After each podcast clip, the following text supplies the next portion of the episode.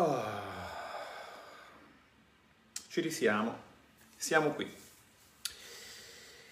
Siamo qui per, uh, per parlare dei, temi, dei, temi, del giorno, per parlarne uh, possibilmente bene. Vorrei partire, vorrei partire da, da, un articolo che, era, che è uscito uh, sul Sole 24 Ore quando era già il...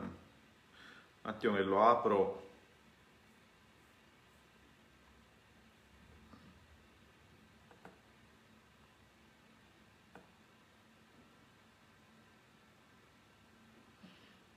Il 19 marzo il 19 marzo. Articolo uscito sul Sole 24 Ore il 19 maggio, eh, marzo scusatemi il tempo corre in fretta eh, che titolava Decreto sostegni, l'assegno coprirà al massimo il 5% delle perdite annue. Noi mh, nel nostro personale, personalissimo diciamo, dibattito abbiamo imparato uh, che, eh, che eh, uso va fatto dei giornali e dei loro titoli noi lo abbiamo imparato, ma non dobbiamo mai dimenticarci che la dura scuola diciamo, del dibattito, della verifica con i dati, eh, del, del, della verifica anche in, interna agli stessi organi di, di, di, di stampa, cioè semplicemente la verifica del fatto se il contenuto del titolo è congruente con il contenuto dell'articolo, cosa che non accade quasi mai Ecco, questo esercizio qui è un esercizio che prende tempo, che richiede eh, una certa tenacia, non voglio dire strumenti culturali perché basta molto poco per accorgersi di quando una fesseria è una fesseria, e è difficile da fare in un contesto, quello della politica e quello dei media, dove, eh, diciamo così, la memoria eh, storica di fatto non esiste, non esiste dove, dove, dove, ci si dimentica molto rapidamente perché una settimana o dieci giorni prima si è presa una certa decisione. Questo titolo, eh, l'assegno coprirà al massimo il 5% delle perdite annue, è un titolo totalmente fuorviante, al punto che io mi sono mi sono quasi stupito, cioè la mia prima riflessione è stata ma, ma perché il Sole 24 Ore, che in realtà dovrebbe far parte diciamo, degli osannanti e degli incensanti, noi siamo dei, abbiamo dato la fiducia, siamo dei fiduciosi, ma non siamo dei, dei diciamo, turiferari, non, non, andiamo col turibolo a, a, a incensare, no? Però diciamo, la corte degli incensanti perché eh, un, un, un, organo della stampa mainstream che ha sempre appunto incensato, anche quando noi criticavamo il nostro attuale eh, primo ministro, lo attacca in un modo così sleale e meschino facendo pensare che non stia facendo niente. E così mm, mi tocca qui venire da voi non a dire che va tutto bene, perché non va tutto bene, non a, a, sminuire la difficoltà, la sofferenza il dramma di chi eh, in questo momento è provato dalla crisi, meriterebbe di avere di più, ma però a, ma a riportare comunque eh, delle parole di verità nella storia del contributo a fondo perduto, che è una storia che, che, che si è svolta attraverso una lunga serie di decreti parte nel decreto rilancio, prosegue nel decreto agosto, poi conosce un'accelerazione nel decreto ristori, ristori bis, ristori ter e poi approda al decreto sostegno che a sua volta ha una ben precisa genesi, nasce dallo scostamento votato a gennaio che determina eh, un budget di 32 miliardi che era quello sul quale Draghi poteva contare avendolo ereditato, per così dire, dalla gestione precedente. Ora, con tutto, diciamo, con tutto il, il, il, il se posso essere, se esiste un diritto a un minimo di ironia, cioè ci voleva veramente il sole 24 ore per costringere me a difendere, peraltro non avendone lui bisogno, il, eh, il presidente Draghi, ma difendiamo la verità e rimettiamo i numeri, d'accordo, nella, nella loro uh, collocazione storica. Dunque, intanto parto da un dato di fatto. Il governo Conte ha stanziato per contributi a fondo perduto 11,3 miliardi, milione più, milione meno, in 5 decreti. Nel decreto rilancio, nel decreto agosto, ristori, ristori bis e ristori ter. Mentre eh, il governo attuale ha stanziato 11 miliardi in un unico decreto. Questo unico decreto, l'ultimo, non aveva peraltro per obiettivo quello di risolvere tutti i problemi dell'anno scorso, perché i problemi dell'anno scorso erano stati affrontati più male che bene da una serie di altri interventi del governo precedente e comunque qualcosa era stato distribuito, erano appunto stati distribuiti eh, altri 11 miliardi. Ma rifacciamola un po' la storia dei, eh, dei, dei, fondi perduti, perché così almeno ci ricordiamo di che cosa stiamo parlando. Siamo partiti, questa storia parte con il decreto rilancio, quello di maggio. Nell'articolo 25, eh, per sostenere eh, i soggetti, diciamo, esercenti di attività di impresa o di o di lavoro autonomo titolari di partita IVA, quindi i piccoli imprenditori e gli autonomi titolari di partita IVA, non i professionisti, all'epoca erano esclusi dal provvedimento eh, perché avevano delle altre norme di sostegno ad hoc, vi ricordate le indennità prima da 600, poi da 1000. Il governo aveva disposto un contributo a fondo perduto. Come funzionava? Potevi averlo se non avevi fatturato più di 5 milioni nel 2019, quindi da 5 milioni e un euro in su venivi escluso, e potevi averlo se nel mese di aprile avevi eh, subito una perdita di fatturato superiore al 33% rispetto al mese di eh, aprile del 2019. C'erano i codici Ateco? No, quindi la norma era generale. Eh, il contributo come funzionava? Era una percentuale della perdita di fatturato che ovviamente diciamo, per una eh, misura, diciamo, un approccio seguito anche in altri paesi europei, peraltro era decrescente con il livello del fatturato, cioè se avevi un fatturato fino a 400.000 euro e un calo di fatturato nell'anno 2019 e un calo di fatturato superiore al 33% fra aprile 2020 e aprile 2019 ti davano il 20% della perdita di fatturato. Poi se avevi sempre un eh, fatturato 2019 fra 400.001 e un milione di euro, e avevi una perdita di fatturato aprile su aprile superiore al 33%, ti davano il 15% di questa perdita e poi se avevi infine un fatturato da 1 milione e 1 euro a 5 milioni, ti davano eh, il 10% della perdita di fatturato. Questo è il meccanismo. Poi dopo vi faccio anche qualche esempio di quanto, di quanto eh, andava, eh, è andato in tasca alle persone. Lo stanziamento era da 6 miliardi e 192 eh, milioni, questo nel decreto eh, rilancio, e siccome le domande dovevano essere fatte entro agosto, mm, eh, ricordate che qualche domanda andò in evasa perché i soldi finirono e quindi con un provvedimento, con un decreto ministeriale, Gualtieri spostò, dal, se non ricordo male, dal bonus vacanze a questa misura 500 milioni, quindi alla fine eh, vennero spesi circa 6 miliardi e mezzo perché poi non tutta l'allocazione aggiuntiva venne spesa. Quindi si parla di 6 miliardi e mezzo per un intervento che aveva queste caratteristiche. Potevi averlo se, avendo qualsiasi codice Ateco, non avevi avuto nel 2019 più di 5 milioni di fatturato, quindi eri relativamente piccolo, e nel mese di aprile del 2020 avevi avuto un fatturato inferiore ai due terzi del, del fatturato del, dell'aprile 2019.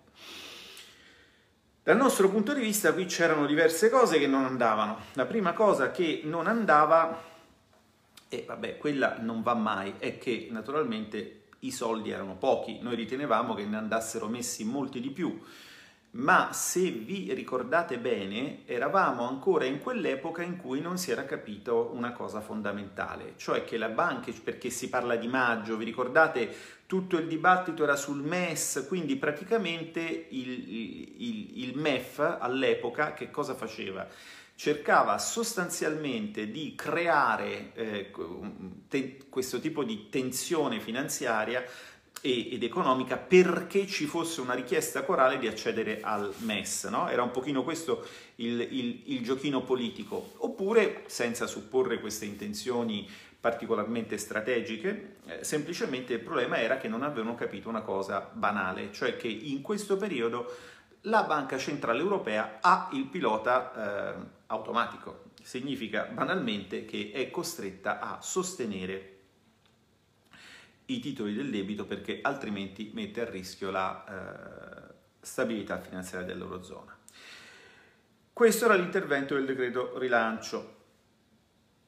Ad agosto, entro Ferragosto, bisognava fare domanda per il decreto rilancio. Ad agosto venne anche fatto il decreto agosto. Il governo ri-interviene, Conte, con due ulteriori contributi a fondo perduto, uno per la filiera della ristorazione e uno per le eh, attività di vendita di beni e servizi nei centri storici, cioè sostanzialmente quelli che si pensava che potessero essere colpiti dalla contrazione del turismo. Anche lì c'era un criterio di perdita di fatturato, dovevi aver perso oltre tre quarti nella ristorazione, oltre due terzi se nella vendita di beni e servizi il contributo è anche lì pari a una percentuale a scalare della perdita di fatturato e lo stanziamento. Insieme i due contributi facevano un, milio- un miliardo e, e 100 milioni, quindi questo è stato un, un episodio relativamente minore. In estate, in estate veniva fatta quella cosa fondamentale che era eh, l'approvvigionamento dei banchi a rotelle, eh, si prendeva in giro chi aveva costruito eh, ospedali Covid, si evocavano procure per questo spreco, vi ricordate, no? E quindi non si facevano ulteriori terapie intensive.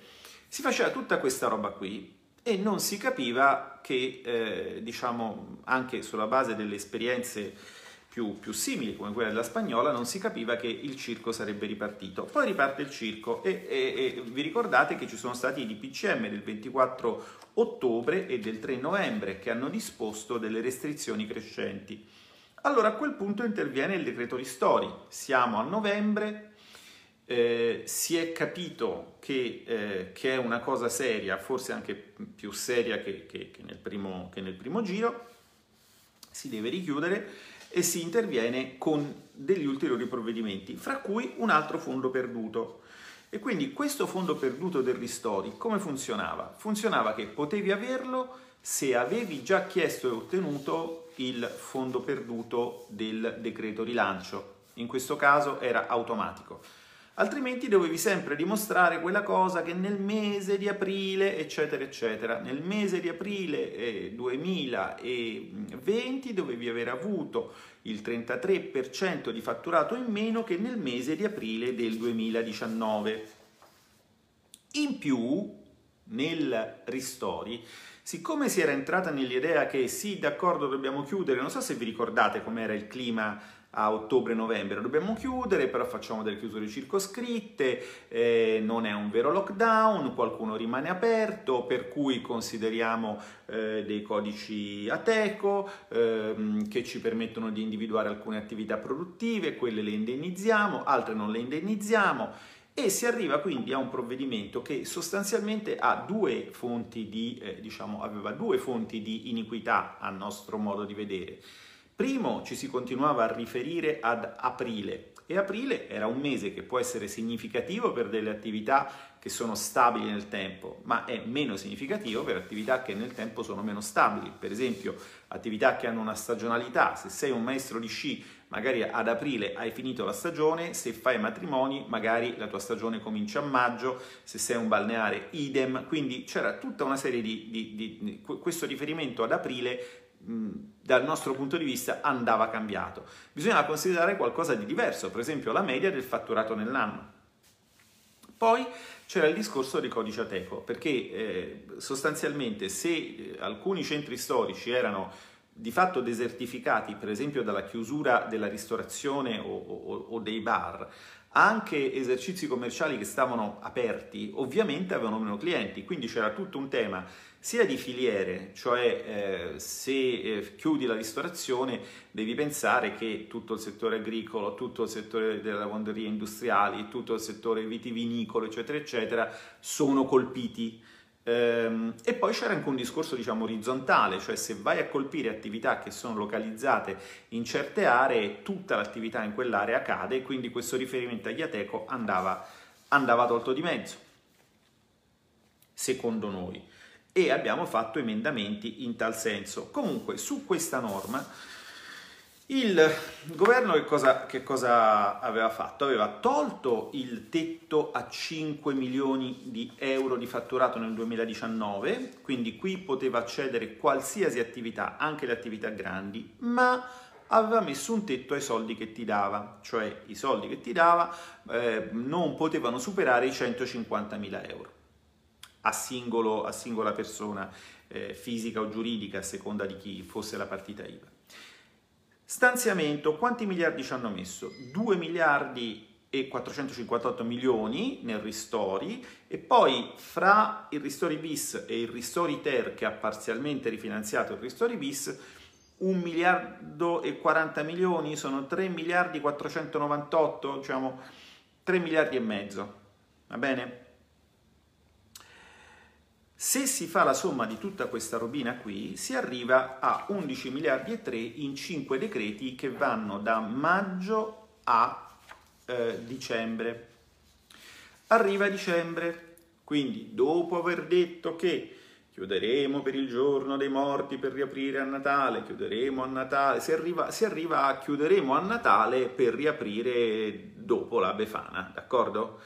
Eh, però nel frattempo, eh, nel frattempo si arriva a metà gennaio e dopo la Befana non si è riaperto sostanzialmente, non è ripartita una vita normale su tutto il territorio nazionale e quindi a quel punto ci si è posti il problema di come continuare a indennizzare le, le attività economiche e eravamo ancora col governo Conte, d'accordo? Ci era stato detto che avremmo fatto Natale in famiglia, che sarebbe stato tutto bellissimo e non è stato bellissimo per niente.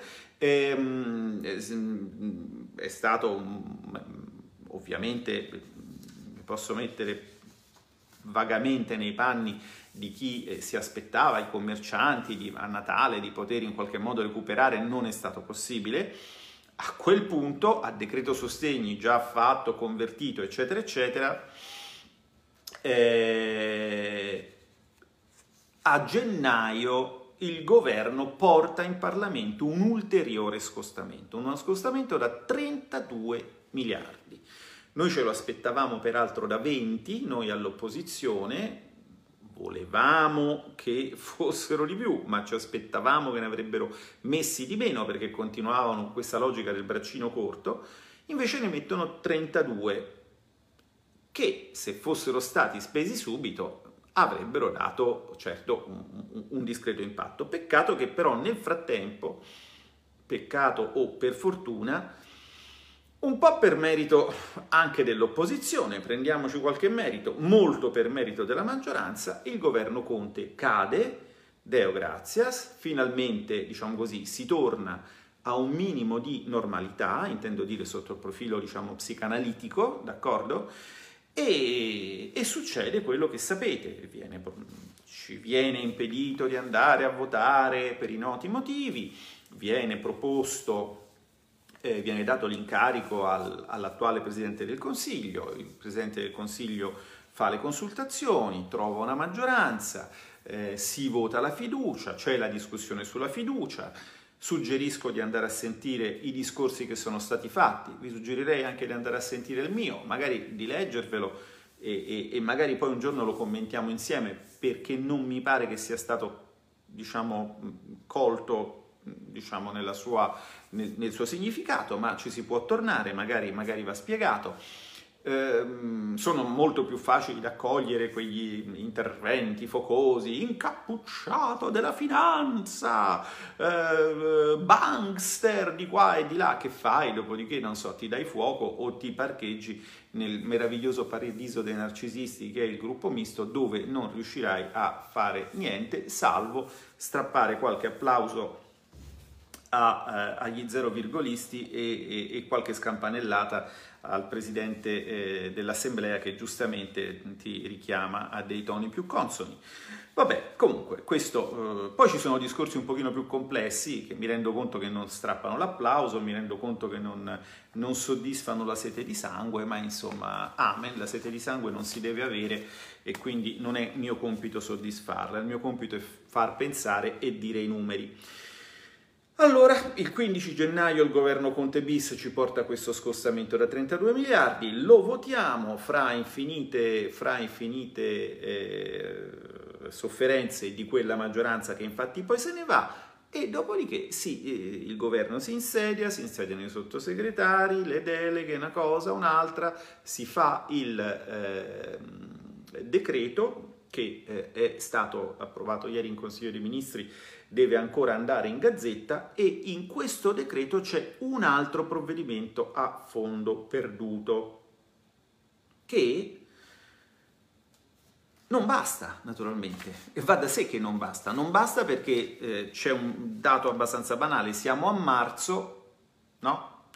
E quello scostamento, lo scostamento, i soldi da spendere in questo decreto erano stati votati a gennaio sulla base di quello che si pensava che fosse necessario fare per sostenere le imprese per le perdite di dicembre e di gennaio, quando ci veniva ancora raccontato che stando tutti chiusi e tutti attenti sarebbe andato tutto bene e a febbraio-marzo saremmo ripartiti.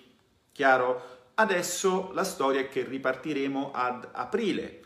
Poi ognuno sa leggere i dati e, eh, e legge e, e, speriamo che sia così, d'accordo? Però intanto è chiaro che se poi non sarà così bisognerà intervenire ulteriormente sull'economia, ma il punto è che questi 32 miliardi dovevano servire a dicembre e gennaio. E adesso siamo a aprile. Allora, lì come, eh, eh, quali erano le richieste che noi facevamo e che avevamo fatto anche nel eh, Ristori? Le richieste erano intanto di non vincolarsi ai codici Ateco. Vincolarsi ai codici Ateco non aveva senso perché non teneva conto della realtà eh, delle filiere, e non teneva conto del fatto che desertificando le aree urbane andavi a colpire non solo non so, la ristorazione, i bar, ma andavi a colpire anche tutte le altre attività intorno, tutte le altre attività commerciali per esempio. Quindi non aveva senso vincolarsi ai codici Ateco. E questo era una prima richiesta. Una seconda richiesta era non vincolarsi al mese di aprile come riferimento, bisognava prendere il fatturato mensile medio, la media dell'anno. Se ormai eravamo nel 2021, si doveva prendere il 2020, se nel 2020 in media ti era andata peggio che nel 2019, avevi diritto a un, a un, a un uh, rimborso, altrimenti no. Avete presente che ci possono anche essere state delle attività che hanno avuto idealmente dei rimbalzi poderosi, per usare un termine caro al compianto presidente Conte, e quindi che magari non dico che siano andati in pari, ma hanno perso un 10-15 Conosco anche pochi fortunati che sono andati in pari, conosco anche pochissimi fortunati che hanno fatto meglio del 2019 e esiste anche questo, ma è chiaro che la stragrande maggioranza degli operatori economici ha subito dei danni, dei danni molto forti e quindi bisognava intervenire prendendo però come riferimento la media dell'anno, il fatturato mensile medio lungo tutto il corso dell'anno. Attenzione, il riferimento era la media dei mesi lungo l'anno, perché se tu a aprile 2019 avevi fatto 1000 e a aprile 2020 avevi fatto 1000, ma nell'anno 2019 avevi fatto 100.000 e nell'anno 2020 avevi fatto 10.000, cioè ti era rimasto uguale solo aprile ma tutti gli altri mesi ti erano crollati, Con il criterio del decreto rilancio del compianto Premier Conte tu non prendevi nulla neanche se ti era crollato tutto l'anno tranne aprile. E poteva succedere naturalmente. Quelli per cui aprile è un mese comunque basso, se lo sono trovato comunque basso e quindi lo scarto non è stato particolarmente, particolarmente significativo per loro e quindi in alcuni casi ci sono rimasti fregati. Bisognava considerare la media del fatturato mensile calcolata su tutto l'anno, visto che i dati c'erano. Abbiamo la fatturazione elettronica? Ce l'abbiamo? Quindi i dati sono disponibili immediatamente e quindi questi conti si possono fare infatti l'Agenzia delle Entrate li fa insieme a tante altre cose. Poi c'era un altro aspetto eh, fermarsi a aziende che avevano fatturato al massimo 5 milioni nel 2019. Erano aziende molto piccole, noi chiedevamo che venissero considerate anche aziende un po' meno piccole, cioè che avevano fatturato, aziende nel senso di partite IVA, anche uno studio professionale, voglio dire, o, o, o un lavoratore autonomo di qualche, eh, che avessero fatturato fino a 10 milioni. Queste richieste sono state sostanzialmente tutte accolte, nel senso che con il eh, decreto sostegno, nell'articolo 1, il provvedimento a fondo perduto, eh, che stabilisce il fondo perduto, funziona così. Devi avere avuto nel 2019 un fatturato non superiore ai 10 milioni, quindi si è raddoppiata la soglia del 5 milioni, e deve aver avuto una perdita di fatturato medio mensile nel 2020 di più del 30% rispetto al fatturato medio mensile del 2019. Quindi anche qui c'è stato un miglioramento. I codici Ateco non sono considerati. Anche qui il contributo è pari a una percentuale della perdita di fatturato calcolata su base media mensile che decresce con il livello di fatturato, con un minimo di 1000 euro per le persone fisiche, cioè se dal calcolo ti vengono meno di 1000 euro, 1000 euro comunque te li danno, se sei persona giuridica ti danno 2000 euro e il massimo è di 150.000 euro. E per dirvi, per chi ha perso... Eh, eh, più del 30% del fatturato medio mensile e aveva un fatturato fino a 100.000 euro, quello che si prende è il 60% della perdita del fatturato, mentre con il eh, criterio eh, del decreto rilancio una persona che eh, si fosse trovata in queste condizioni o che si è trovata in queste condizioni a eh, aprile 2020 rispetto ad aprile 2019, con il decreto rilancio prendeva il 20%, quindi in questo caso la percentuale di perdita che viene rimborsata è triplicata, non è più il 20, è il 60 e via dicendo. Così su su a scalare, eh, che vi posso dire, per esempio il decreto rilancio, se avevi un fatturato di eh, 400 mila, eh, il primo scaglione era da 0 a 400 mila eh, euro con una eh, percentuale di rimborso della perdita del 20%, mentre nel nuovo decreto è del 60%. Il secondo scaglione era da 400 mila euro a un milione con una percentuale di rimborso della perdita del 15%, mentre nel nuovo decreto da 400 a 1 milione ti rimborsano il 40%, quindi più del doppio del buco che hai avuto.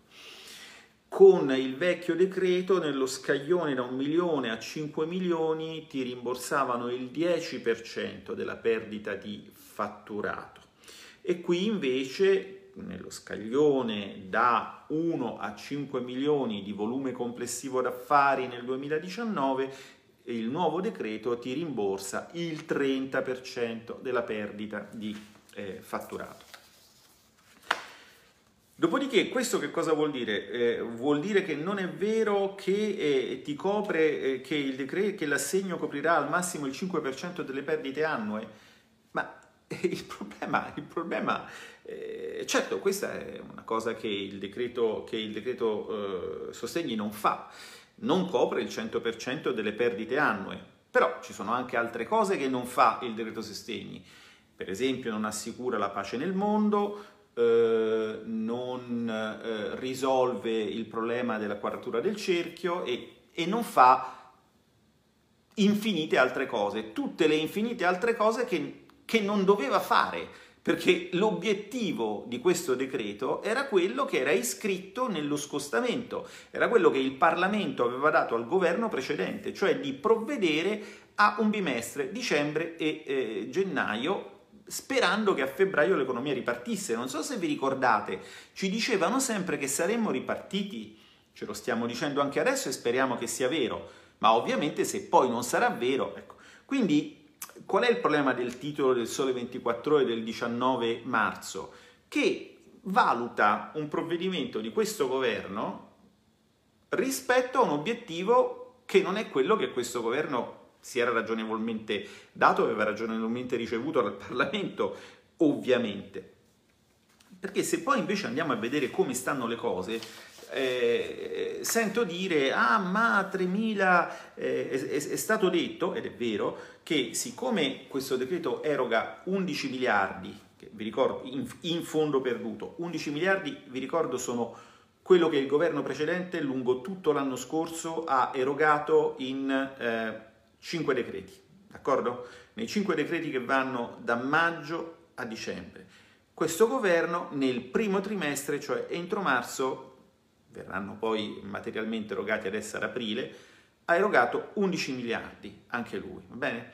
Allora, eh, 11 miliardi a una platea di 3 milioni di, eh, di partite IVA fanno una media di 3.667 eh, euro a testa, che chiaramente sono pochi, è ovvio che dovrebbero essere di più, saremmo tutti contenti se fossero di più e speriamo che adesso si cambi passo, cioè speriamo che questo governo porti eh, in votazione in Parlamento uno scostamento che abbia un senso. Oggi Matteo Salvini ha detto che secondo lui uno scostamento, e io diciamo non tanto per disciplina di partito quanto per due conti che mi sono fatto sono d'accordo con lui, uno scostamento che abbia un senso dovrebbe essere almeno triplo rispetto ai 20 miliardi di cui si sente parlare. Ma insomma di questo poi parleremo e faremo magari anche due conti insieme su quanto ci vuole per ripianare la situazione. Magari definiamo anche che cosa significa ripianare la situazione per che riguarda il fondo perduto quantomeno per assicurare una parità di condizioni a tutti, perché adesso noi non consideriamo i codici Ateco, però l'ultimo governo a dicembre li aveva considerati, quindi l'ultimo governo ha escluso delle persone che ora ricevono qualcosa, ma sono persone che eh, ne, nell'autunno e nell'inverno non hanno ricevuto nulla, quindi eh, bisognerà pensare anche a loro, bisognerà recuperarli in qualche modo, mi sembra, mi sembra evidente su questo sono sicuro che il governo diciamo, è consapevole. Però il punto è che in questo decreto ci sono 11 miliardi che vanno a circa una platea di circa 3 milioni, 3.667. L'altro decreto confrontabile, cioè quello senza codici Ateco, era il decreto rilancio. Il decreto rilancio ha erogato 6 miliardi 635 milioni a una platea di 2 milioni 390 mila partite IVA, importo medio 2.776 euro a testa. Noi dicevamo che era poco e infatti era poco e infatti stiamo erogando di più, 3.667 che è poco, ma è di più. E perché è poco? È poco perché l'ammontare delle risorse dipende da uno scostamento proposto dal governo precedente, votato per carità di patria anche da noi con il governo precedente, quando ci chiedevate di votare contro e noi dicevamo sì, l'opposizione deve votare contro, ma se sono soldi che devono andare in tasca a voi, preferiamo votare a favore. Adesso spero che sia chiaro anche il perché. E quindi, sinceramente, eh, fare il titolino per, diciamo così, far capire che eh, i soldi mh, mm, eh, sono pochi, per carità di Dio va benissimo, eh, lo so che sono pochi, ma sono più di prima e sono pochi perché questo scostamento è uno scostamento che è stato proposto dal governo precedente e votato eh, quando c'era il governo precedente. Adesso naturalmente bisogna rimediare alla situazione. Qual è la situazione? La situazione è che sono rimasti scoperti senza alcun sostegno tutti quelli che sono rimasti chiusi. Scusatemi che... Ok che sono rimasti chiusi eh, a eh, febbraio, marzo, eh, e quindi si tratta di coprire altri due mesi nell'ipotesi e poi c'è da tornare indietro a novembre, dicembre, gennaio per recuperare chi eh, è stato tagliato fuori dalla mannaia dei codici Ateco. Quindi ci vogliono due mesi per tutti più tre mesi per chi è rimasto fuori, perché non, non, non, aveva senso lasciarlo fuori, questo ci sembra chiaro. E quindi da qui bisogna ripartire per calcolare il fondo perduto che andrà eh, deliberato, nel, incluso nel prossimo scostamento. Questo è, questo è il, il lavoro che c'è da fare. Eh, si può naturalmente fare di più, ce lo siamo già detto, eh, non vi sto dicendo che va tutto bene, mm, non ve l'ho, non ve l'ho mai detto e, e, e, ci sarà sempre qualcuno per cui va, va male e, e, che va rispettato eh, e, in qualche modo compreso nel suo desiderio di migliorare la sua e, assecondato nella misura del possibile nel suo desiderio di migliorare la sua, eh, la sua eh, posizione ma non ha nessunissimo senso paragonare un intervento previsto per le chiusure che si pensava fossero localizzate e temporanee di un bimestre rapportandolo alle perdite di un intero anno. Questo non ha senso. E non è che ve lo dico perché in questo momento do la mia fiducia a questo governo con tutte le considerazioni che sono state fatte che poi riapprofondiremo appena in aula o qui fra noi, ma perché semplicemente prima vengono i numeri e poi vengono le, le, le considerazioni, diciamo così, eh, polemiche. Va bene, questo dovevo dirvi, eh, pro veritate, vedo che, vedo che c'è dibattito. Um, dunque vediamo un po'. Tutto il paese è chiuso senza motivi validi, ma in effetti per esempio quello che è successo alla regione Sardegna è abbastanza strano, devo dire la verità. Eh, la logica dell'uso dell'indice R con T eh, secondo me c'è bisogno di un approfondimento. Ci sono anche diversi articoli scientifici che lo mettono in discussione. C'è stata una bellissima presentazione, eh, per esempio, del professor Arbia all'Accademia dei Lincei, che mette un po' in dubbio tutto l'intero sistema di raccolta di dati sulla, eh, sull'epidemia e anche tutta una serie di eh, dire, ipotesi eroiche che vengono fatte nel calcolo di certe statistiche. Ci sono delle interviste eh, interessanti. A un altro professore, eh, Maruotti della LUMSA, che ha sollevato anche lui il tema che, eh, del, dell'RT, peraltro un tema interessante perché l'indice RT era stato criticato da Nature quando eh, Boris Johnson lo aveva adottato nel Regno Unito, perché sapete, diciamo, gli scienziati, diciamo, gli altri, non, non, non, non, chi vi parla che indegnamente ogni tanto scrive su qualche rivista scientifica, lo fanno pubblicare. Eh, gli scienziati sono molto convinti di essere meglio degli altri e quindi per sostenersi in questa convinzione ritengono necessario essere di sinistra. Quindi se un, un governante di destra fa una cosa, eh, va criticato. Boris Johnson aveva usato l'indice RT e quindi andava criticato. Qua in Italia invece un governo di sinistra usava l'indice RT e l'RT è diventato lo strumento per chiudere una regione in cui mi sembra di vedere che gli altri parametri tanto male non vanno e si riconferma la solita cosa, cioè che vi ricordate, una volta dissi che in Italia una cosa era fascista finché non lo faceva il PD. Ecco, anche l'indice RT era un indice populista finché non è stato usato da Conte. Insomma, questo modo di fare è un modo che svilisce il dibattito, porta a decisioni sbagliate. Ehm, poi qui che succede? Ehm,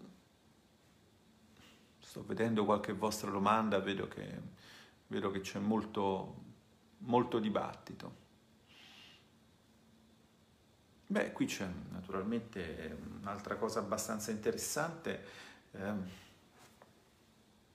una cosa abbastanza interessante e anche quello che è successo eh, in termini sempre il povero Boris Johnson, insomma, eh, per fare un dispetto a lui si è deciso che, vabbè, l'avete visto, no? E questa è una strada che bisognerà, che bisognerà abbandonare, abbandonare prima o poi, cioè bisognerà deporre l'ideologia. E va bene, allora io questo volevo dirvi, uh, volevo darvi i numeri, si passa da 2700 a 3600 euro pro capite per quello che può valere questo indicatore, distribuiti in modo diverso a seconda delle perdite, a seconda...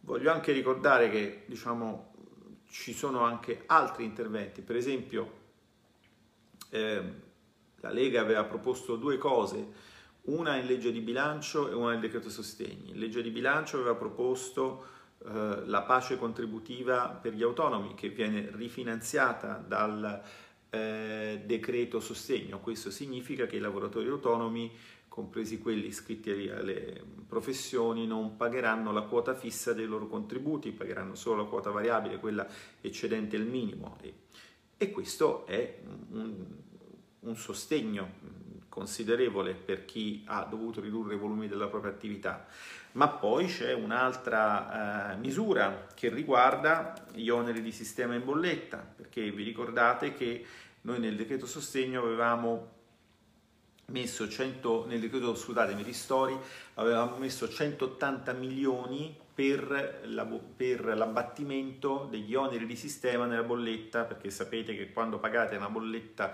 elettrica, la maggior parte di quello che pagate non è il consumo, ma è fondamentalmente una forma di finanziamento delle eh, energie alternative. Adesso con il sostegno vengono aggiunti 420 milioni in più. Quindi dal punto di vista del sostegno all'economia ehm, un minimo di cambio di passo c'è. Penso che la cosa più corretta ed equilibrata l'abbia detta, l'abbia detta Matteo ed è fondamentalmente che se questo è l'inizio di un percorso, allora diciamo, le cose vanno bene e si potrà fare della strada insieme. Naturalmente Matteo ha detto sì, ma, e qui vi esorto ad andarlo a sentire, anche in discussione generale sulla fiducia, io nel mio piccolo ho detto sì.